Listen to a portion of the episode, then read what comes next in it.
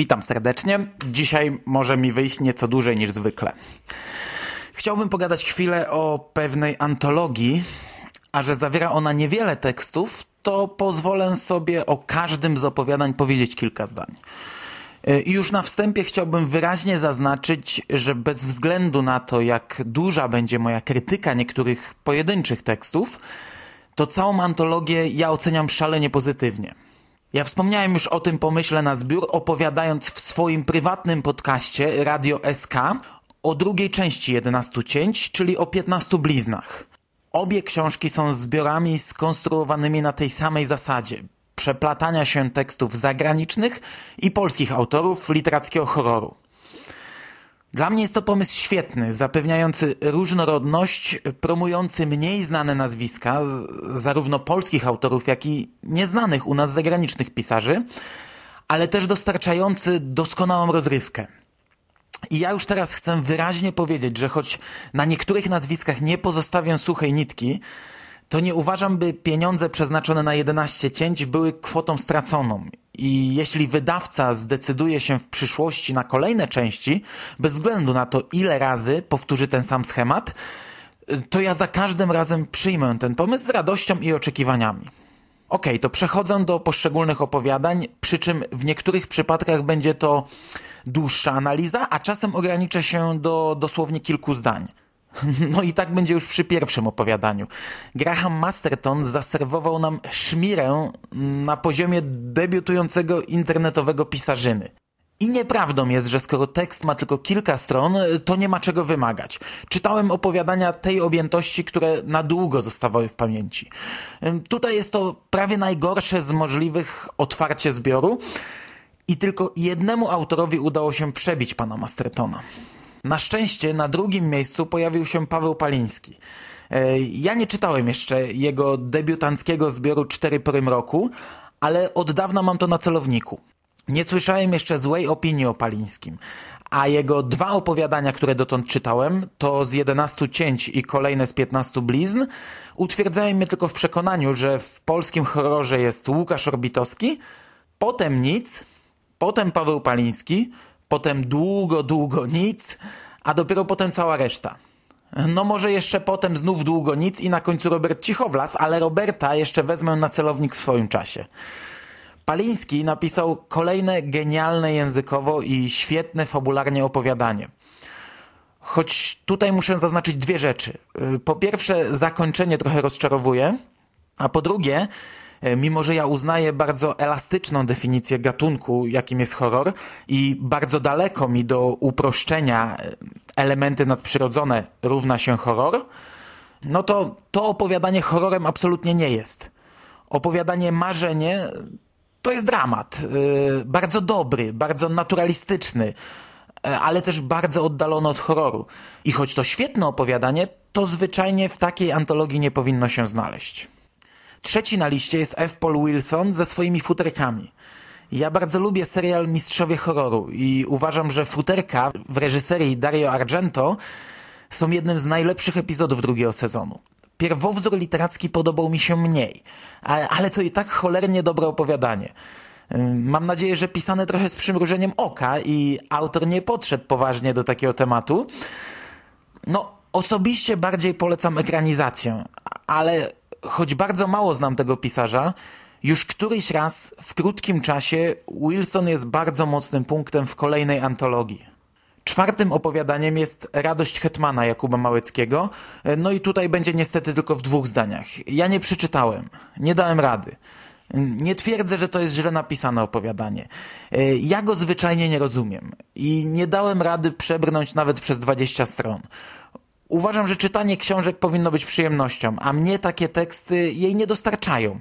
No ale jednocześnie jest wiele osób, które lubują się w zakręconych historiach, z których normalny człowiek nic nie rozumie, a aby zinterpretować tekst trzeba się wspiąć na jakiś inny poziom.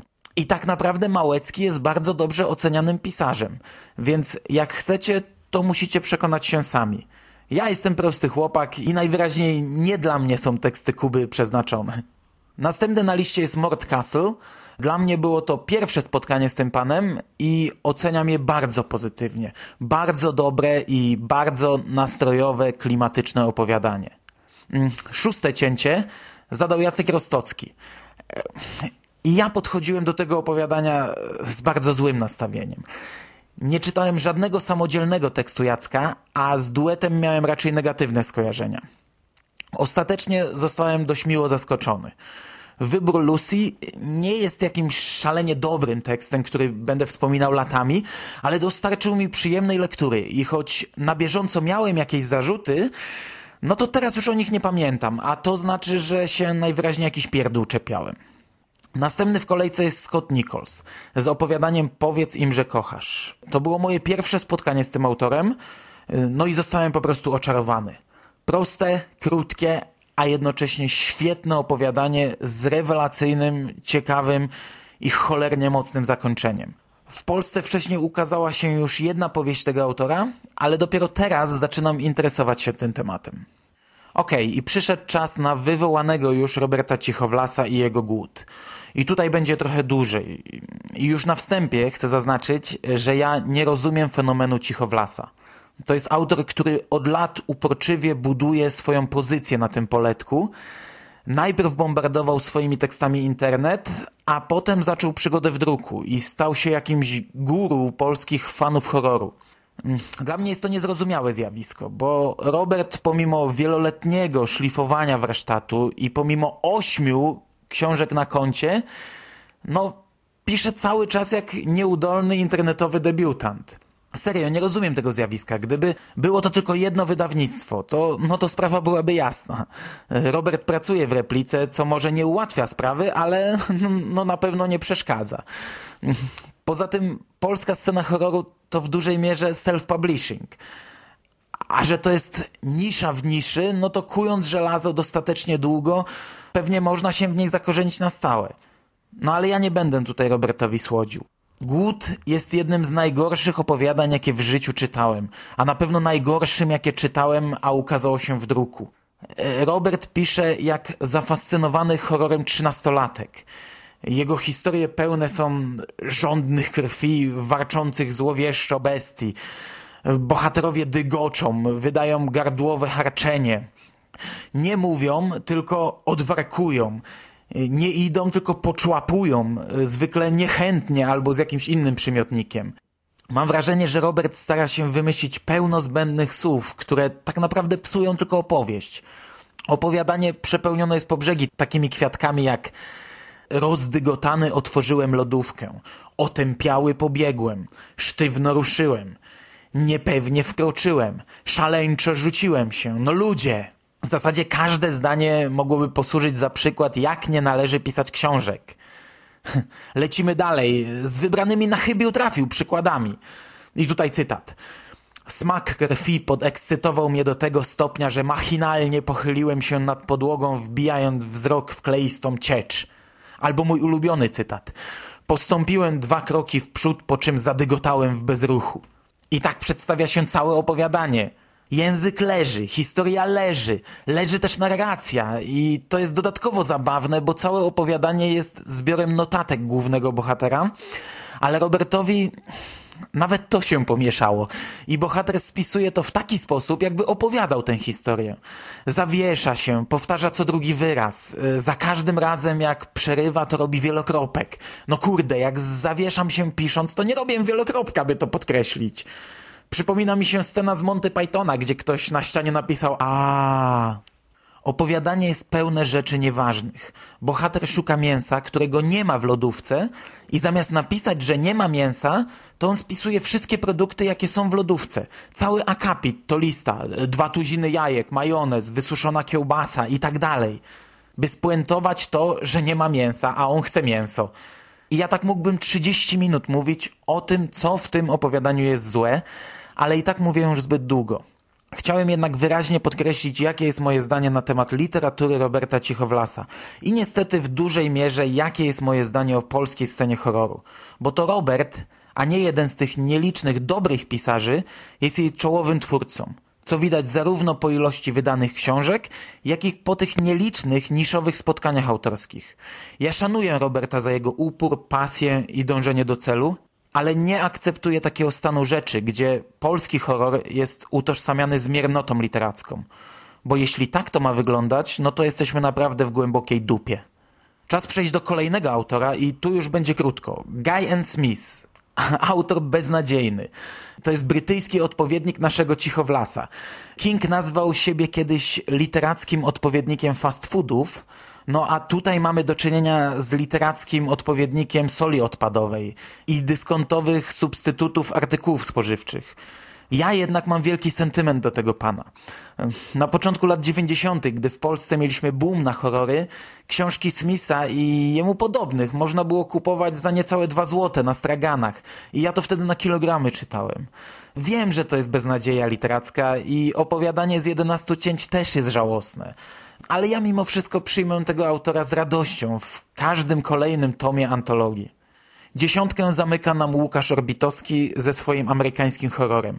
I po pierwsze, jest to najdłuższe opowiadanie, które zajmuje mniej więcej jedną trzecią objętości książki, a po drugie, jest to niekwestionowany lider nie tylko na naszym rynku horroru, ale także w porównaniu z wszystkimi innymi autorami, których teksty trafiły do tej antologii.